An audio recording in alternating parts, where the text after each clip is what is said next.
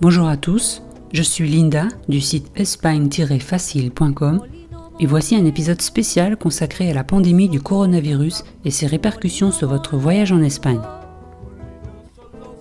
En effet, si vous aviez prévu de partir ces prochains jours en Espagne, votre voyage semble bien compromis malheureusement. À partir d'aujourd'hui, samedi 14 mars 2020, l'Espagne est officiellement en état d'alerte.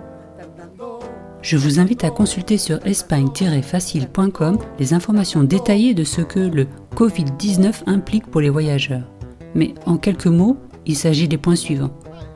Des vols annulés, des fermetures de parcs d'attractions, des annulations de fêtes, des fermetures de certains supermarchés, des fermetures pour tous les centres commerciaux et même des hôtels reconvertis en hôpitaux.